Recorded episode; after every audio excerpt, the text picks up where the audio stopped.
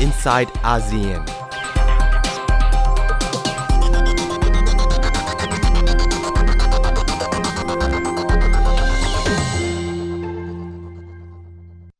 Do something with your life. Do something with your life. Do something with your life.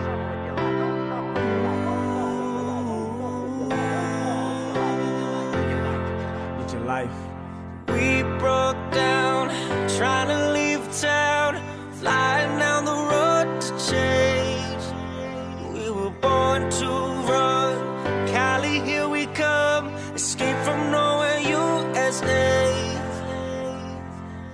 Say goodbye to white picket fences. Say hello to palm trees and Benzes. They say you gotta fall but I have it all.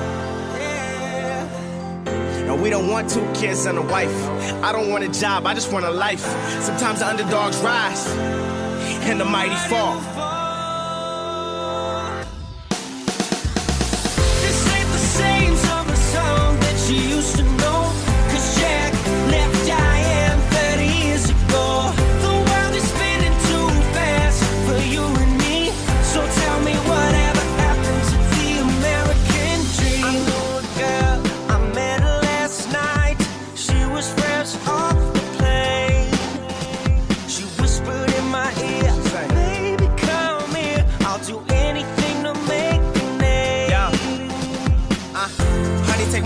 me, cuz I don't wanna hurt you, but he does. I just wanna give you some real advice. Never take candy from a stranger. And keep your eyes open for danger, cause this right here is the twisted paradise.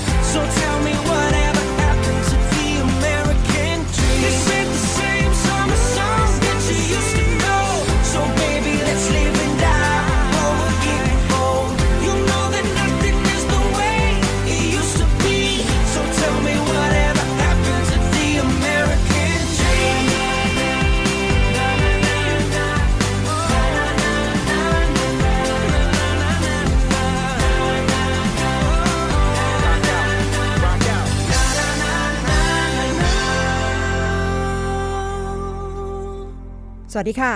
พบกับ i n s i ซต์อาเซียนดิฉันนัฐาโกมลวาทินดำเนินรายการค่ะ วันนี้เริ่มต้นกันด้วยบทเพลงจากประเทศสหรัฐอเมริกานะคะ American Dream อาจจะเป็นช่วงเวลาที่เสมือนที่โดนัลด์ทรัมป์ประธานาธิบดีสหรัฐกำลังเยือนเอเชีย ซึ่งถือว่าเป็นเวลาที่ยาวนาน ที่สุดนะคะ นับตั้งแต่วันรับตำแหน่งประธานาธิบดีสหรัฐครั้งนี้ 11 วันกับการเยือน 5 ประเทศในเอเชีย ไปเริ่มต้นที่ญี่ปุ่น เกาหลีใต้ ไปต่อที่จีน เวียดนาม และมาจบที่ฟิลิปปินส์ค่ะ ซึ่งคล้ายๆ กับจะเป็นการขายฝันอเมริกันดรีมหรือไม่เมื่อประธานาธิบดีทรัมป์มีเดิมพันว่าจะต้องพยายามสร้างงาน กระตุ้นเศรษฐกิจของอเมริกาให้แข็งแกร่งมากยิ่งขึ้น ตามที่พยายามได้หาเสียงไว้นะคะ และช่วงที่กำลังเดินทางนี่ก็มีประเด็นที่จะต้องจับตามองหลากหลาย โดยเฉพาะเรื่องเกาหลีใต้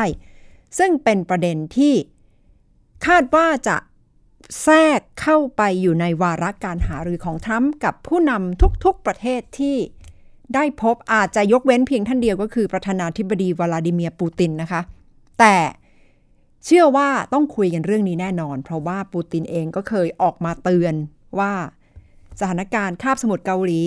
เปราะบางเหลือเกิน และอาจจะนำไปสู่ภาวะสุ่มเสี่ยงได้ค่ะ เพราะฉะนั้น ความคาดหวังที่จะเกิดขึ้นและการส่งสัญญาณ จุดยืนของสหรัฐต่ออาเซียนมีความหมายอย่างไรกับการเดินทางในครั้งนี้ ดิฉันได้รวบรวมไว้ค่ะ กำลังอยู่ระหว่างการเยือนเอเชียนะคะสำหรับประธานาธิบดีโดนัลด์ทรัมป์ซึ่งถูกมองว่าเป็นการเยือนและการเดินทางออกนอกสหรัฐที่ยาวนานที่สุดนับตั้งแต่รับตำแหน่งประธานาธิบดีสหรัฐใช้เวลายาวนานถึง 11 วันนะคะมาดูเส้นทางของประธานาธิบดีโดนัลด์ทรัมป์ในช่วงนี้ หลังจากออกจากฮาวายก็ไปหยุดอยู่ที่ญี่ปุ่นนะคะเพื่อพบกับผู้นำญี่ปุ่น ซึ่ง จบสิ้นไปแล้ว หลังจากนั้นก็จะเดินทางต่อไปยังเกาหลีใต้ ไปต่อที่ประเทศจีนและอาจจะไปได้เยือนกำแพงเมืองจีนด้วยนะคะ หลังจากนั้นก็จะมาที่เวียดนามร่วมประชุมเอเปกและไปจบที่ประเทศฟิลิปปินส์ซึ่งจะมีการประชุมสุดยอดผู้นำอาเซียนค่ะสำหรับภารกิจที่จะเกิดขึ้นเกิดขึ้นแล้วนะคะ ที่ญี่ปุ่นก็คือพบกับนายกรัฐมนตรีชินโซอาเบะซึ่งไม่น่าจะเครียดมาก เพราะว่าน่าจะเป็นการคุยกันแบบสบายๆ และตีกอล์ฟไปด้วยกันนะคะ ซึ่งเรื่องใหญ่ก็จะเป็นเรื่องเกาหลีเหนือแน่นอน และท่าทีของสหรัฐเกี่ยวกับหมู่เกาะบริเวณทะเลทะเลจีนตะวันออกนะคะ ซึ่งแม้แต่ชื่อก็ยังเป็นเรื่องที่ตึงเครียดกันระหว่างญี่ปุ่นและจีนนะคะ ก็คือหมู่เกาะเซนกากุ และหมู่เกาะเตียวหยู และคุยกันเรื่องการค้าค่ะ จบจากญี่ปุ่นไปต่อที่ประเทศเกาหลีใต้นะคะ เรื่องใหญ่ก็คือเรื่องเกาหลีเหนืออีกเช่นเดียวกัน ซึ่ง นายกรัฐมนตรีทึ่งผู้นำของเกาหลีใต้นะคะ ต้องการที่จะให้สหรัฐยืนยันว่าจะไม่ใช้ปฏิบัติการทางทหารแต่เพียงฝ่ายเดียว ต้องการที่จะทัดทานสหรัฐในเรื่องนี้ เพราะว่าไม่ต้องไม่ต้องการให้สถานการณ์ตึงเครียดไปมากกว่านี้ และจะไม่พาทรัมป์ไปที่บริเวณเขตปลอดอาหาร เพราะเกรงว่าจะเท่ากับ เป็นการยั่วยุเกาหลีเหนือโดยตรง จบจากเกาหลีใต้จะไปต่อที่ประเทศจีนนะคะ พบกับประธานาธิบดีสีจิ้นผิง ซึ่งขณะนี้ได้รับการยกย่องว่าเป็นราชาแห่งประเทศจีน คาดว่าจะพาผู้นำสหรัฐไปเยือนกำแพงเมืองจีนนะคะและเรื่องใหญ่ที่จะคุยกันก็คือเรื่องของการค้าที่สหรัฐต้องการให้จีน เข้าไปให้การสนับสนุนทำการค้ากับสหรัฐมากขึ้นค่ะ หลังจากนั้นไปต่อที่ประเทศเวียดนาม ไฮไลท์นี่น่าจะอยู่ที่การพบกับประธานาธิบดีวลาดิเมียร์ปูตินนะคะที่ประเทศเวียดนามในการประชุมเขตเศรษฐกิจเอเปกและหลังจากนั้นจะได้พบกับประธานาธิบดีเวียดนามเจินไดกวาง แต่ที่นี่ก็คาดการณ์กันว่าคงไม่หวานชื่นเท่ากับประธานาธิบดีโอบามาที่ได้มีภาพลักษณ์ออกมาว่าดูแล้ว เป็นกันเองกับคนเวียดนามอย่างมากนะคะ ภาพปีที่แล้วที่ไปนั่งในร้านอาหารแห่งหนึ่ง สร้างความประทับใจอย่างมาก ประธานาธิบดีทรัมป์ไม่น่าจะเกิดขึ้นค่ะจบจากเวียดนามไปต่อที่ฟิลิปปินส์ค่ะ และน่าจะเป็นครั้งแรกที่ผู้นำทั้งสองได้หารือกันอย่างเป็นทางการ ระหว่างประธานาธิบดีทรัมป์และผู้ที่ได้ชื่อว่าเป็นทรัมป์แห่งเอเชียก็คือโรดิโกดูเตเต้นะคะ การหารือทวิภาคีจะเกิดขึ้นแน่นอน แต่ขณะนี้ที่กำลังถูกจับตาก็คือ แล้วทรัมป์จะอยู่ร่วมประชุมระดับทวิภาคีกับชาติอาเซียนหรือไม่ ซึ่งก่อนหน้านี้โอบามาให้ความสำคัญอย่างมากนะคะ แต่ในยุคของทรัมป์บอกว่า อีกสองวันขอกลับบ้านเร็วหน่อย ไม่อยากที่จะใช้เวลาในการทัวร์เอเชียมากไปกว่านี้แล้วนะคะ เพราะฉะนั้นถ้าจบการทัวร์ โดยที่ไม่ร่วมประชุม East Asia Summit หรือว่าจุดยอดผู้นำเอเชียตะวันออก ก็คงจะเกิดคำถามถึงความสนิทสนมแนบแน่น ระหว่างผู้นำสหรัฐ และภูมิภาคอาเซียน และเอเชียตะวันออกค่ะ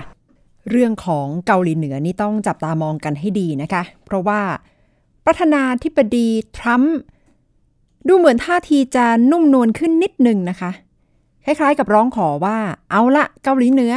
ถึงเวลามันนั่งคุยกันบนโต๊ะสักที แล้วน่าจะต้องยกเลิกโครงการอาวุธนิวเคลียร์ ซึ่งเสียงที่อ่อนลงแบบนี้ตรงกันข้าม กับโทนในการออกความเห็นของประธานาธิบดีทรัมป์อย่างสิ้นเชิงนะคะ ซึ่งก่อนหน้านี้บอกเลยว่า ภูมิภาคนี้กำลังจะเต็มไปด้วยไฟและความเดือดดาลเมื่อสหรัฐตอบโต้ท่าทีที่แข็งกร้าวของเกาหลีเหนือ แต่ครั้งนี้พยายามที่จะหว่านล้อมเพื่อให้เกาหลีเหนือ กลับสู่โต๊ะเจรจามากขึ้นนะคะ แต่สำหรับนักวิเคราะห์เองก็อาจจะบอกว่าไม่เห็นจะเหนือความคาดหมายอะไรเลย ก็เป็นลักษณะเป็นกลยุทธ์ของโดนัลด์ทรัมป์ที่ทั้งโลกน่าจะเรียนรู้กันได้อยู่แล้วว่า เป็นลักษณะนักธุรกิจที่การเจราจาต่อรองในครั้งแรกจะต้องโกงราคา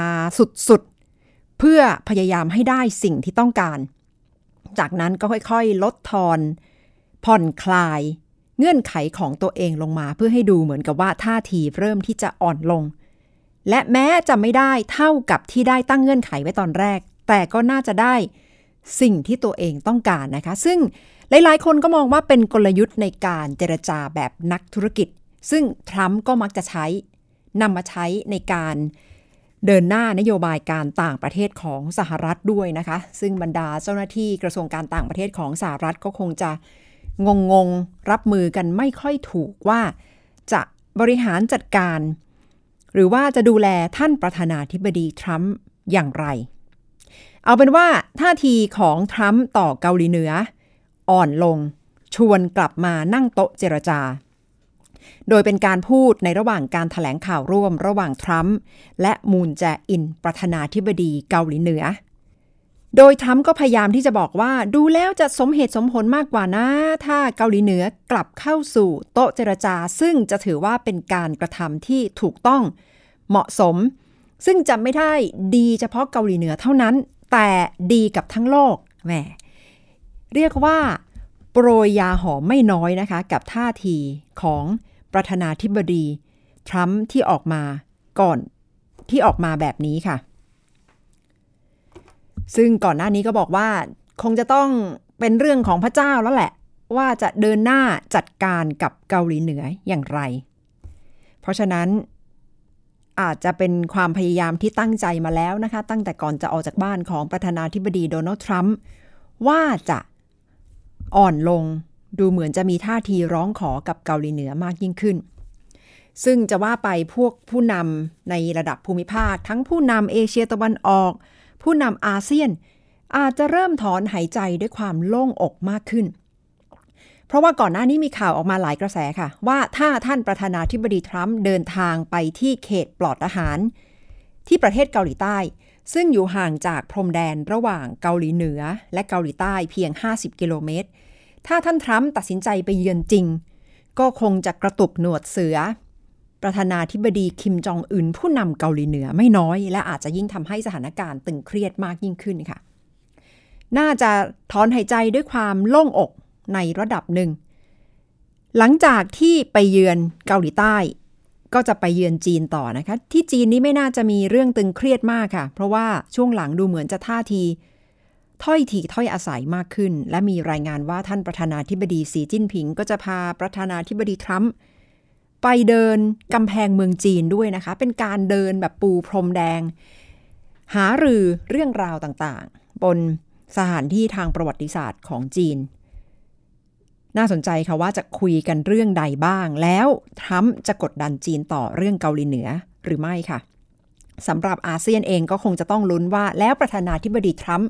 จะอยู่หารือต่อในการประชุมสุดยอดผู้นำเอเชียตะวันออก หรือไม่โดยเฉพาะการหารือระดับทวิภาคี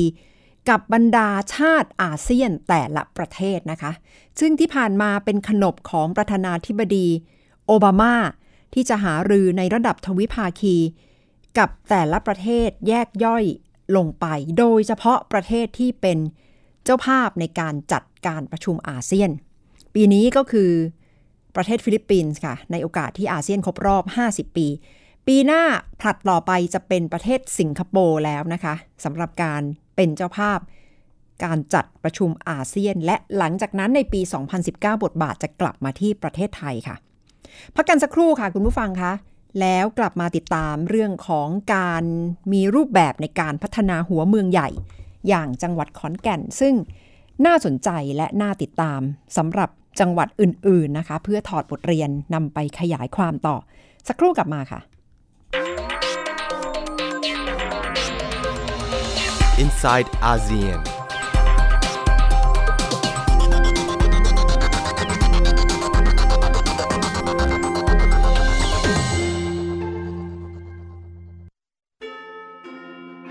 ก้าวใหม่วิทยุไทย PBS หลากหลายช่องทางรับฟังรายการคุณภาพ ฟังและดาวน์โหลดผ่านเว็บไซต์ thaipbsradio.com ผ่านแอปพลิเคชัน Thai PBS Radio บนสมาร์ทโฟน และชมรายการสดผ่าน Facebook Thai PBS Radio สนใจเชื่อมสัญญาณรายการ โทร 02 790 2528 และ 02 790 2529 วิทยุไทย PBS ข่าวสารสาระเพื่อสาธารณะและสังคม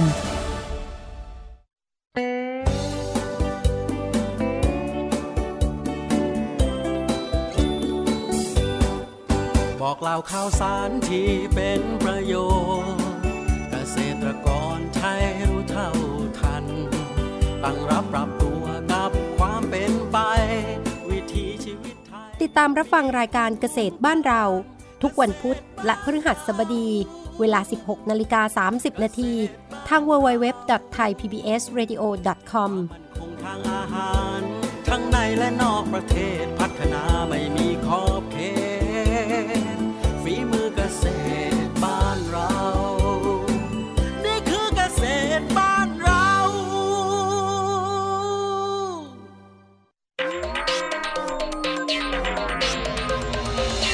inside ASEAN.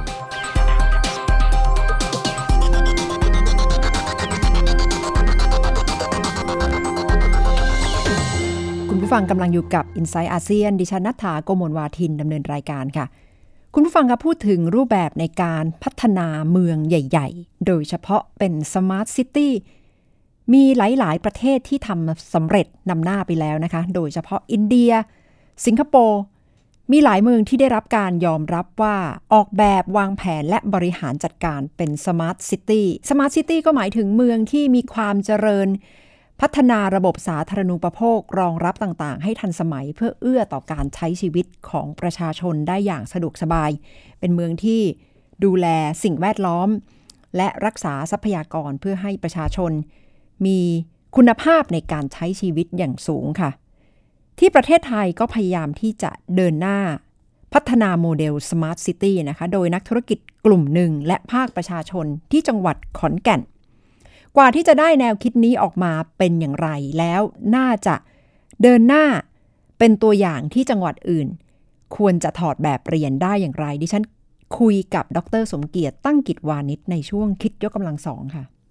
ถ้าพูดถึงหนึ่งในเมืองใหญ่ในประเทศไทยหนึ่งในนั้นก็คือจังหวัดขอนแก่นนะคะ และน่าจะเป็นตัวอย่างที่ดีในเรื่องของการปรับปรุง ระบบขนส่งมวลชนด้วยตัวเอง โดยที่ไม่ต้องยึดติดกับนโยบายภาครัฐ เขาทำกันอย่างไร คิดยกกำลังสองวันนี้กับดร สมเกียรติตั้งกิจวานิชย์ประธาน TDRI ค่ะทำไมจะต้องมาเรียนรู้กันเลยคะสำหรับขอนแก่นโมเดลเนี่ยค่ะครับเพราะว่าขอนแก่นโมเดลนะครับมีของดีๆ ให้เราศึกษาและเป็นบทเรียนให้กับจังหวัดใหญ่ๆ ของประเทศไทยในการพัฒนาตัวเมืองได้ครับค่ะแล้วโครงการที่ว่าเนี่ยทำอะไรคะอาจารย์ ขอนแก่นโมเดลนะครับจริง ๆ เป็นโครงการที่ต้องการสร้างเมืองเรียกว่าเมือง smart city คือเป็นเมืองที่ทันสมัยน่าอยู่นะครับแต่ว่า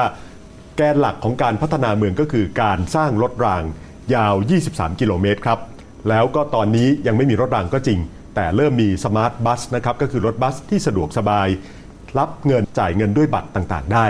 ให้บริการแล้ว แล้วก็อีกไม่นานครับ คงจะมีการประมูลเพื่อทำรถรางที่ว่านี้ครับ ถ้าเป็นจริงก็จะเป็นจังหวัดแรกนอกกรุงเทพนะครับ ที่จะมีระบบขนส่งมวลชนสมัยใหม่ขึ้นเองครับ ที่ต้องถึงขั้นพัฒนารถรางด้วยตัวเอง เป็นเพราะว่าเป็นเมืองใหญ่ที่มีปัญหารถติดหนักหน่วงมากเลยใช่ไหมคะใช่เลยครับคุณนัฐาครับขอนแก่นเป็นจังหวัดหนึ่งที่มีรถติดนะครับแต่ว่าไปแล้วนะครับไม่จำเป็นต้องเป็นจังหวัดใหญ่ขนาดขอนแก่น จังหวัดอื่นก็มีรถติดครับ จังหวัดใหญ่อื่น ๆ อย่างเชียงใหม่นะครับนครราชสีมาภูเก็ต ทุกที่มีปัญหารถติดทั้งสิ้นนะครับ แต่ประเด็นก็คือพอเกิดปัญหารถติดแล้วจะแก้กันอย่างไร ทุกคนรู้ว่าขนส่งมวลชนนะครับจะเป็นวิธีช่วยแก้ปัญหาแบบได้ผลได้ แต่ก็รอเงินจากรัฐบาล ศึกษากันไปนะครับว่าควรจะต้องทำขนส่งมวลชน แต่เงินจากรัฐบาลมาไม่ถึงสักทีทางขอนแก่นนะครับ จึงริเริ่มกันขึ้นเองว่าจะต้องทำโครงการนี้ด้วยตัว คนในขอนแก่นกันเองนะครับ มีการทดลองให้ประชาชนเข้าใจกันด้วยนะครับ ตั้งแต่ปี 2551 นะครับ เทศบาลนครขอนแก่นได้เคยทดลองกัน วิธีการทดลองนะครับก็คือ ถ้าเป็นการขนส่งแบบเดิมก็คือแต่ละคนมีรถแต่ละคัน คน 80 คน รถ 80 คัน จะต้องใช้พื้นที่ถนน 1,560 ตารางเมตร พูดง่ายๆ ก็คือตัดถนนไม่ทัน รถก็ติดแน่นอนนะครับ ถ้าใช้มอเตอร์ไซค์นะครับ 80 คน จะใช้พื้นที่ 240 ตารางเมตรนะครับ แต่ถ้าเป็น 80 คนรวมกันนั่งรถบัส ซึ่งเป็นขนส่งมวลชน ใช้พื้นที่เพียง 78 ตารางเมตร แบบนี้ถนนที่มีอยู่ก็จะพอ คนก็จะไม่ต้องไปเผชิญกับการเจอกับรถติดทุกวี่ทุกวันกันครับการทดลองในแบบนี้คงทำให้ประชาชนได้เข้าใจจริง ๆ นะคะว่าการใช้รถส่วนตัวเนี่ยจะทำให้เกิดปัญหาตามมา การสร้างเมืองใหญ่ใด ๆ นะครับ ที่สำคัญก็คือต้องมีขนส่งมวลชนเป็นกระดูกสันหลังหลักนะครับ เพราะฉะนั้นนะครับดูในภาพนี้ชาวขอนแก่นนะครับก็รวมตัวกันนะครับกำหนดเส้นทางแรกเรียบร้อยแล้วนะครับจะไม่ใช่เส้นทางเดียวที่เป็นรถราง แต่เส้นทางแรกนะครับจากเหนือถึงใต้นะครับแล้วก็จะผ่านจุดมหาวิทยาลัยขอนแก่นด้วยนะครับขอนแก่นโมเดลนะครับก็จะสร้างเมืองจากขนส่งมวลชน แล้วหลังจากนั้นต่อยอดไปสู่ smart city หรือเมืองทันสมัยน่าอยู่ โดยที่จะเอาโครงสร้างพื้นฐานต่างๆ เหล่านี้นะครับมาช่วยกันสร้างเศรษฐกิจใหม่ ให้อยู่ดีกินดีกันนะครับรักษาสิ่งแวดล้อมในเมืองนะครับไม่มีรถติดไม่มีก๊าซพิษนะครับและสร้างเมืองให้น่าอยู่ในรูปแบบต่างๆครับเริ่มจากรถรางแต่สุดท้ายแล้ว เป็นการพัฒนาเมืองครั้งใหญ่ครับค่ะเท่ากับเป็นการให้บริการแบบครบวงจรเลยนะคะนำไปสู่ smart city โครงการแบบนี้เกิดขึ้นจากใครคะอาจารย์ ครับโครงการนี้นะครับที่เป็นตัวอย่างน่าสนใจอยู่ตรงที่ว่า ชาวขอนแก่นไม่ได้รอรัฐบาล พอรู้แล้วว่ารอแล้วรออีกเงินมาไม่ถึงสักทีวิธีการก็คือรวมตัวกันเองนะครับ โดยนักธุรกิจรายใหญ่ในขอนแก่น ลงเงินกัน 20 ราย รายละ 10 ล้านบาท ก็กลายเป็น 200 ล้านบาทเอาไปตั้งบริษัทขอนแก่นพัฒนาเมือง มาช่วยกันคิดในเชิงยุทธศาสตร์นะครับ ช่วยกันวางแผนพัฒนาเมือง หลังจากนั้นก็ไปชวนเทศบาล 5 แห่งที่มีพื้นที่ที่รถรางจะต้องวิ่งผ่านนะครับ ให้มาร่วมกันตั้งบริษัทพัฒนานคร KKTS เกิดขึ้นมา แล้วโครงการบริษัทพัฒนานครนี่แหละครับจะทำโครงการรถรางที่จะเกิดขึ้นในเร็วๆนี้ครับนักธุรกิจก็หวังว่าไม่ต้องใช้เงินรัฐเลยนะครับใช้เงินของภาคธุรกิจทำโครงการขึ้นมา พอรถรางวิ่งไปแล้ว ราคาที่ในเมืองนะครับก็จะพัฒนามากขึ้น ผลประโยชน์ตอบแทนก็จะกลับมา แล้วก็จะเอาบริษัทที่ตั้งกันขึ้นมานี้นะครับ ไประดมทุนในตลาดหลักทรัพย์ คือพูดง่ายๆก็คือใช้เงินเอกชนล้วน ไม่ใช้เงินของรัฐบาลเลยครับ ควรจะต้องได้เรียนรู้อะไรคะจากโครงการขอนแก่นโมเดลนะคะทั้งภาครัฐ ภาคเอกชน หรือว่าภาคประชาชนด้วยนะคะ อย่างแรกเลยนะครับขอนแก่นโมเดลให้บทเรียนน่าสนใจหลายอย่าง อย่างแรกก็คือขอนแก่นนะครับใช้ขนส่งมวลชนเป็นฐานในการพัฒนาเมือง ซึ่งอันนี้ก็เป็นปัญหาหลักของทุกเมืองที่เจอกันนะครับ เมืองใหญ่ ๆ มีศักยภาพช่วยตัวเองได้ อย่าไปรอพึ่งรัฐบาลนะครับเน้นพึ่งตนเอง เน้นคิดนอกกรอบนะครับแล้วก็เน้นส่วนร่วมของฝ่ายต่าง นี่คือหัวใจของขอนแก่นโมเดลที่ให้กับประเทศไทย เป็นหนึ่งในแนวคิดที่น่าจะพัฒนากันได้หลากหลายรูปแบบนะคะสำหรับขอนแก่นโมเดล Smart City ในประเทศไทยค่ะ มีหลาย ๆ จังหวัดแล้วที่เตรียมจะนำไปสารต่อ ซึ่งถ้าทำได้จริงและได้เห็นการร่วมมือกันจริง ๆ ทั้งภาคธุรกิจ ภาคประชาชน ภาคประชาสังคม ก็น่าจะช่วยทำให้การร่วมไม้ร่วมมือเป็นไปอย่างสร้างสรรค์ และเท่ากับว่าเป็นการกระจายอำนาจและดูแลตัวเอง ได้อย่างแท้จริงนะคะ โดยที่ไม่ต้องรอนโยบายจากส่วนกลาง หรือว่างบประมาณจากส่วนกลางค่ะ พูดถึงความพยายามที่จะดูแลตัวเองขณะนี้ที่กาตาลุญญาประเทศสเปน ก็กำลังจะมีการลงเลือกตั้งในวันที่ 21 ธันวาคมนะคะ ว่า จะแยกตัวเป็นอิสระ ได้รับเอกราชจากรัฐบาลกลางสเปนหรือไม่ค่ะ เพราะฉะนั้นดิฉันจะติดตามข่าวนี้มาพูดคุยให้กับคุณผู้ฟังได้รับทราบนะคะ เพื่อที่จะรับรู้ว่าความรู้สึกอารมณ์ร่วมของผู้คนในประเทศหนึ่งที่ถูกปิดกั้นอัตลักษณ์มาอย่างต่อเนื่องเมื่อถึงเวลาหนึ่งกำลังต้องการที่จะมีเอกราชเป็นของตัวเอง เผชิญอุปสรรคใดและความเหมาะสมที่จะแยกเป็นเอกราชนั้นควรจะเกิดขึ้นมากน้อยแค่ไหนค่ะ ทั้งหมดคือ i n s i ซต์อาเซียนสำหรับวันนี้ และเราจะลากันไปด้วยบทเพลงจากประเทศเกาหลีเหนือนะคะ เพื่อรำลึกในช่วงเวลาที่ประธานาธิบดีทรัมป์ต้องเดินทางเยือน 5 ประเทศในเอเชีย และเรื่องเกาหลีเหนือ เป็นวาระหลักของการเดินทางในครั้งนี้ค่ะสำหรับวันนี้ดิฉันนัฐาโกมลวาทิน สวัสดีค่ะ